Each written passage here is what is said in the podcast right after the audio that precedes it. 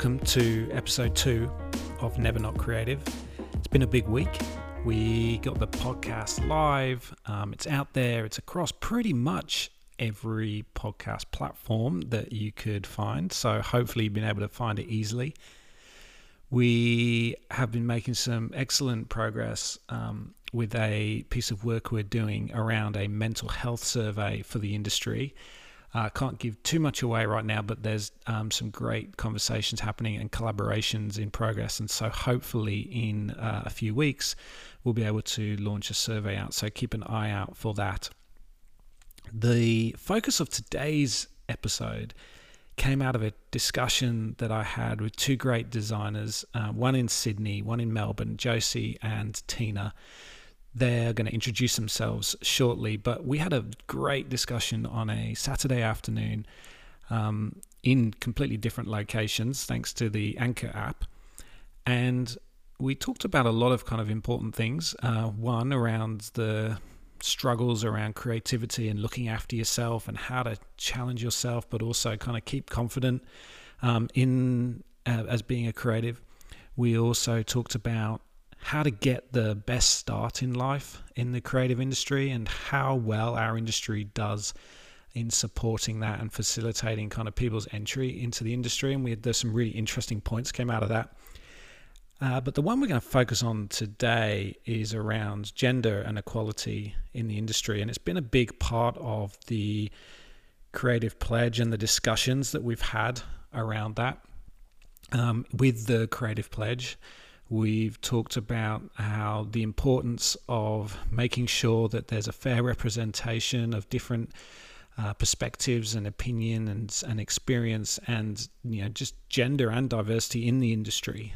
And um, so that's making its way into the pledge and both Josie and Tina had some really interesting um, points of view on that which you'll get to hear shortly and I thought I would also say, and I've heard other people say this isn't certainly isn't my idea, um, but actually, that you know, if you are male and you get invited to speak at a panel or speak at an event, um, we should check whether actually it's going to be fairly represented. Um, and that we're not walking into events and we're not supporting events that are um, not balanced. And so it was really interesting this week, in fact. Um, I had to kind of put my money where my mouth is, and I was asked to speak at an event, um, not a huge event, but on a on a panel. Um, and when I saw who else was on the panel, it was a, a great kind of lineup. I saw that it was going to be 75% men and uh, 25% women, and so I realized that if I'm going to kind of uh, talk the talk and walk the walk here, um, that I should say something. And so I emailed back and said, "Look, I'd love to do this, but I can see that."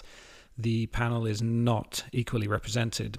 And so I'd be happy to give up my position on the panel um, for a you know equally probably better person to speak on on the topic that I was due to speak on. And so um, I sent that back. It felt uh, kind of weird but it's incredibly easy to do um, and it just shows how easy it is to do uh, a couple of days later, they came back and said, Yep, completely understand. In fact, we had tried quite hard um, to try and find equal representation. And actually, um, what we've done is gone back and found somebody else. And um, now the panel is going to be um, balanced 50 50. Would you be keen to still do it? And so, um, yep, I'm going to speak on this panel. Yes, it's um, now equally represented. And I feel like that was easy. It's just a little bit more of a conversation, a little an email, whatever, and we can make this happen more often. And so um, I don't think it requires any great plaudits. And so we should just make this happen. And so if you do, if you're if you're a bloke, if you're a man, if you get uh, invited to an event, make sure that it's diverse.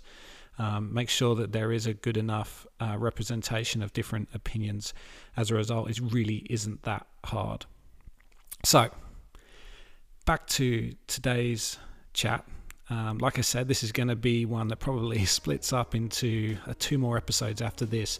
But the theme for today is going to be around um, gender and equality in the creative industry. And I'm going to let Josie and Tina introduce themselves as we uh, yeah, get through this topic.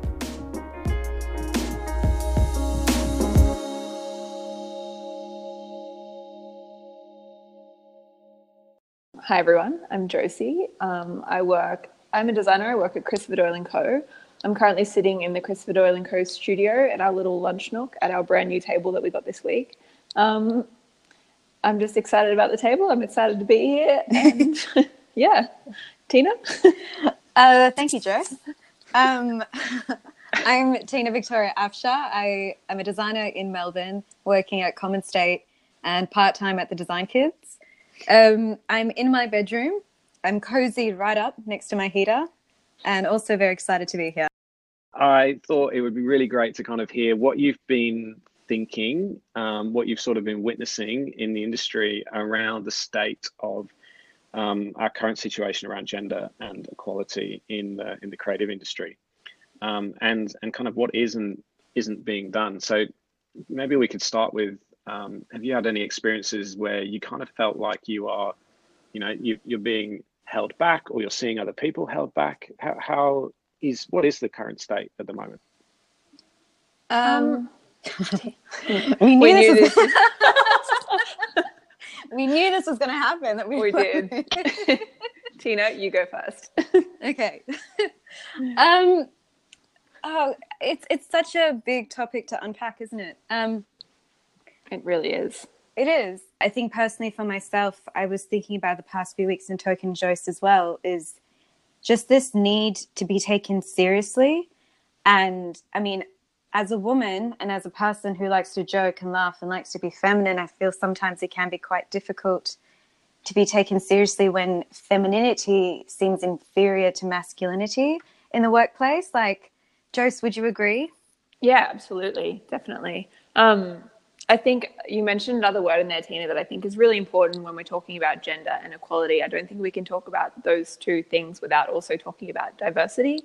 Mm. Um, that's a really important word in this conversation. Um, and gender equality is one thing. Um, so it's important to make the distinction between gender and equality and diversity in general. Gender equality is like the tip of the iceberg. But if we're really kind of talking about the current situation of all of this stuff in the industry, we kind of have to be aware of, of the bigger picture. And and yeah, being a woman and and gender gender equality is one thing, but diversity as a whole is a complete other kind of huge can of worms, which um, as you said, Andy, is very hard to unpack in, in 20 minutes. But no, Tina, I completely agree. I think there are traits in the professional environment where being a woman is is inherently going to kind of hold us back, which is really unfortunate. Um, there's an amazing article by The Atlantic called The Confidence Gap. Um, I'll share it with you guys later and we can mm-hmm. share it kind of on, on the channels. Um, but it, it kind of, though, they did a few different studies within this article and it unpacks a few really, really interesting things. Um, all around confidence being something that, that is a really positive attribute in men in professional environments. But in women, it's not. It's, it's quite the opposite um, women, are, I mean, sorry, men are nurtured to be be confident in the workplace. But when a woman is confident, it's seen as a negative thing and often holds them back. Um, yeah, oh, and I think yeah. the, the femininity thing totally comes into that as well. Oh, absolutely. Like, um, it's funny. I was thinking about the other day. I mean, we have a female creative director, and her word is gospel. Um, but it's funny like when you're in a meeting or like you're in a social situation and a decision needs to be made and like somebody will suggest something and this is mostly something that's evident with clients is that anybody can suggest anything in a room but the client just to like get validation or to get approval that it's the right decision to make will look at the male authority figure in the room and even mm. if it's just like to look at them with their eyes to be like are they agreeing with what's being said or to literally say to them, Do you think this is what we should do? It's something that always comes up. And like you'll walk out of the room, it's like, Well, that was a meeting about strategy. And all the females in the room are strategists, and the male is a designer, and yet he gets looked at to like get approval. It's like this really weird subconscious thing that's inherent and it's come from like past generations, and maybe the next 200 years will have faded.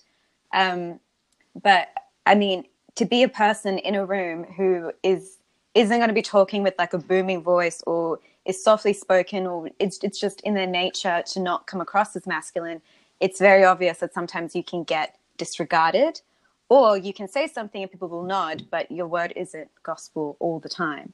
Mm. Yeah, it, it's very interesting, isn't it? Like it's in a everyday sense. Actually, you see this when you go into a restaurant, and um, I don't. I my wife normally orders everything, and uh, yeah, they will ask me if I if if you know there's any extra things that we need or anything like that. It's actually they'll they'll reply to me, which is really strange. But I was having this chat with um quite a successful uh, woman in a in a good advertising agency down in Melbourne the other day. We went for lunch, and um, we talked about kind of how there are all these things of where you know some of these things can be potentially validated by pay or by um, position in a company. But actually, and I think what you guys both just described really well was the the almost the worst thing is the everyday nuances that exist. Mm. So she mm-hmm. talks a lot about how you know yes some people will get promoted or like maybe it just take a little bit longer for them to get promoted but actually there were times when just like the really good opportunities or the really exciting briefs wouldn't come her way and there was she could not explain any other reason for it um, and i think you know what you were talking about in terms of the a, a, male client or a client looking to the male in the room to kind of validate the opinion is is something that is quite quite worrying. And you kind of feel like yes, it is going to start to change, and maybe you know is it on its way out. And certainly generationally, I think it's on its way out, but it's probably not fast enough. Yeah, I think like all of this is really coming from me, I guess, is based really loosely on a combination of, I guess, my own experiences, memories of like things I've read, poor memories usually when it comes to statistics as well because I don't really remember mm. things very well. Um, conversations I guess I've been a part of, conversations I've listened to, conversations I've witnessed on Twitter. Like Twitter, we mentioned before, is a massive one where a lot of these conversations tend to happen. But I think when we're talking about the current situation on gender inequality and diversity in our, in our industry, there are like a few really like obvious things happening, and I think we tend to have a lot of female graduates coming out of uni and college. Mm-hmm. Um, and I kind of have picked up on this just being involved in AGDA for the last few years. When we run events targeted at, at um, students and recent grads, like the huge majority of people that attend these are women. Um, mm. But comparatively, like we all know, like a vastly low amount of women are in senior roles in our industry. So something's happening in the middle here, and there, there, are a lot of different things are happening in the middle where women are graduating and coming into the industry, but they're not making it to these senior roles. And some of these things are bigger things like we're not creating kind of environments to nurture those roles when you know women go off and have children and want to come back to work. Um, but I feel like a lot of this is packed into those smaller, nuanced, everyday situations that just kind of beat women down and make them feel like they can't step up into these roles. Um, yeah. Or like what happens on the flip side is that you realize that you're probably not going to get to that top leadership role in the agency or the studio that you're in. And so you go off and you start your own business with the type of hours and lifestyle in terms it caters for what you want. Like um, we were doing an event last week or this week um, for like it was like a full year review with AGDA, and we wanted to definitely make sure that we had the equal amount of female panelists and male panelists. Mm. And like looking down on our list, like almost all the males were either creative directors or like head of brand or something like that. Um, and the women, like there, there were lots. There were creative directors too, but then there were like um, independent typographers and independent illustrators and freelance designers and just women who had made their own business and it could just be them and maybe one other person or just themselves but it was just like a different type of i guess business and different type of role that they had created for them. Um, and i just i found that so interesting that you know you're not going to be able to find maybe as many female creative directors but they've just decided to take it into their own hands and do it their own way which is yeah. really amazing. And I, I thought like possibly the way that it's going to be in the future moving on like if yeah. you can't if you can't be given something that you need and you've been trying so hard for so many years to make it happen, then it's a dream not worth chasing and you create your own dream. Absolutely. Yeah. I've noticed the same thing, Tina. Like we're putting together um, this year's 2020 event for AGDA, which is like a similar kind. It's not portfolio review, but it's like a speed dating style kind of event where we get 20 kind of top level creatives from Sydney to sit down with like students and recent grads and we have the same thing we aim for like um, an equal, if not female skewed gender split on the panel because often and like in the past, it's been the opposite of that. So we're really trying to kind of flip that and, and positively kind of, I guess, discriminate so it's more women. Um, but yeah, all of the women we kind of are reaching out to more often than not are doing their own thing. And it's, mm. it's really interesting to see. It's funny, actually, you mentioned like um, the whole taking, taking women seriously and when a client or someone looks kind of default looks to the male for approval or, or whatever.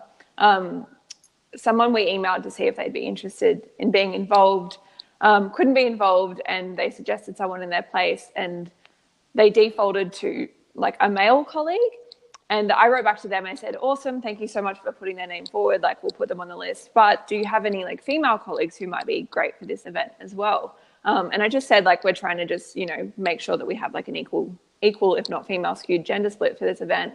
And they came back and suggested like three amazing women who would be great for the event. And I just thought it was so interesting that, as, like, that was a woman, choice. they defaulted to one mm. male colleague who would be good for the event. And then when I prompted it, there were three women there who would also be amazing for the event. So it's just like this like inherent kind of ingrained thing that we default to the men in the industry to step up into these these roles, whether that be like for jobs or for events. Um, and I think events is another huge can of worms where we're asking the same people and people that look the same, and by I mean look the same, white men. Mm. I said it time and time again to kind of be a part of our events and conferences. So we're lacking in diversity and representation massively um, on that front, and that's something that we can we can work a little bit harder at. It's not that hard to kind of just put that extra groundwork in to change, but um, yeah. I completely agree, like hundred and fifty percent. But and like, there's also that part of it too, where it seems like it's easier to just default to the people that you typically go to to do these events or you know the certain type of person too and it's mm. a nice to have if your event is going to be full of diversity and people from different specialties as well um, and i mean andy you kind of also asked us and we spoke about what can we do in the future like what can change and all that sort of stuff mm. and i think there's that shift in terms of changing what the nice to have is to being like the primary concern and if somebody, for example, I mean, I know a few of my friends have been trying to get more females on board with events and they do get knocked back heaps because, you know, their lifestyle or their schedules, they've got families, whatever it is, they just don't have time. And I think a question that we're not asking is, well, how can we change what we're doing so that you do have time for it? Mm. If we keep get saying no to, then that's probably not going to change. But then maybe we're the things that can. Um, and I think something like this as well. Like, how perfect is this? We're both at home on a Saturday um, talking out of a studio or from a bedroom, and it easily happened.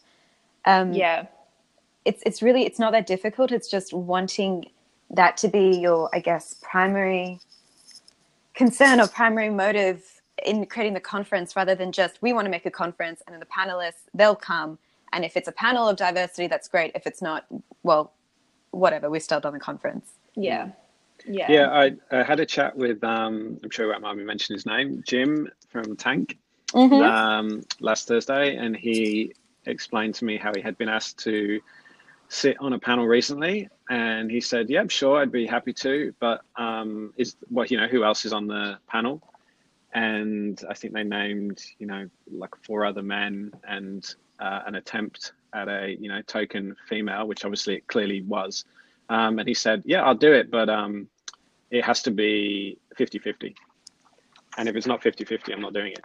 Mm. and so he turned turned it down um, because it wasn't. And i think unfortunately that probably is a very rare um, occurrence and not enough uh, obviously i'm a white man um, not enough of us would be turning those opportunities down. But I actually think yeah. a lot of it has to change from that. And a lot of the even some of the other issues that exist, they're like, you know, even if they get talked about, or even if they're kind of, they're, they're a result of comfort. They're a result of kind of going, this is the way it's always been, and mm. I'm going to do okay. And I don't really feel like I'm consciously, you know, taking somebody else's opportunity or putting other people down.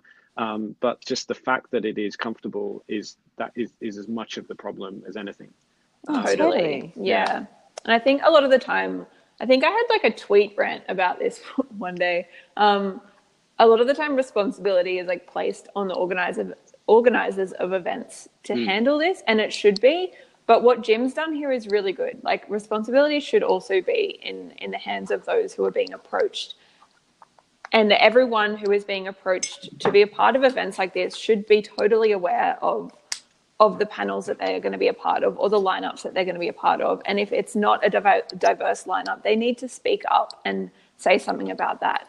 Um, and they need to kind of put their hand up and say, I'm going to be an ally in this. And I'm going to say, hey, if I'm not on a diverse panel, I'm not going to be on that panel mm. until it is diverse. Because I think it's in it's in jobs as well. I think when there are people in the room who have opportunities, and then there are people outside the room who don't have those opportunities. The people inside those rooms have got to be there to help, like, let other people in and help get other people inside that room. Um, I don't think it's it's all about the people outside like beating the door down and kind of forcing their way in. A lot of that is happening and that will continue to happen. But the people who kind of already have those opportunities need to kind of play a role in this and kind of step up and, and help help those who don't have those opportunities. And Jim, like I think I think it happens like I think it's starting to happen more often than not. And I think the fact that we're even having a conversation about this and conversations about this type of stuff are happening with more frequency. I think that's a really good sign. I think it shows that there's intent there, that this stuff, that we all want this stuff to change. Um, it's just about like whether we actually start actually actioning things to make the changes.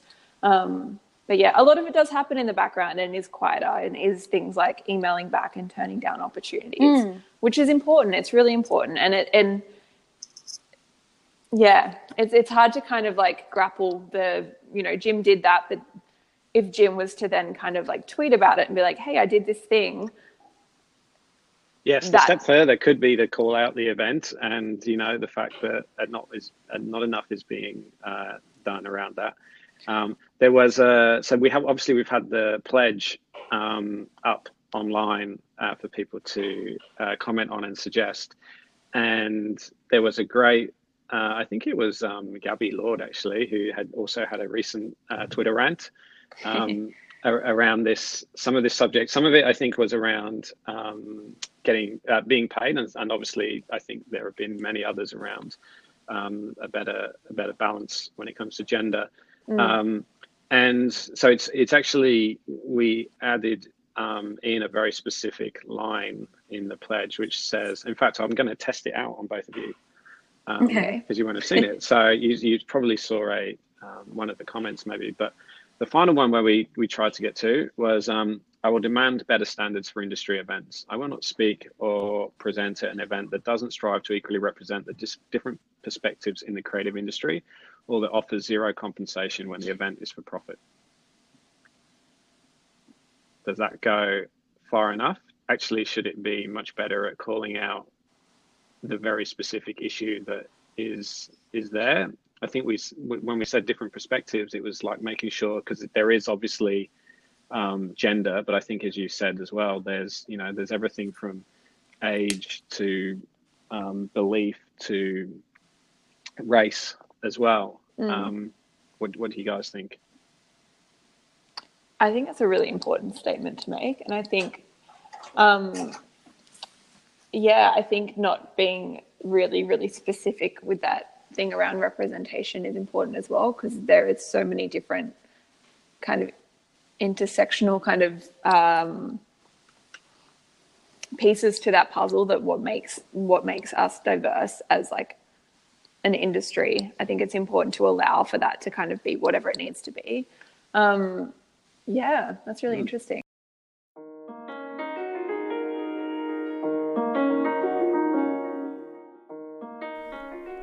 we're going to wrap it up there for this week.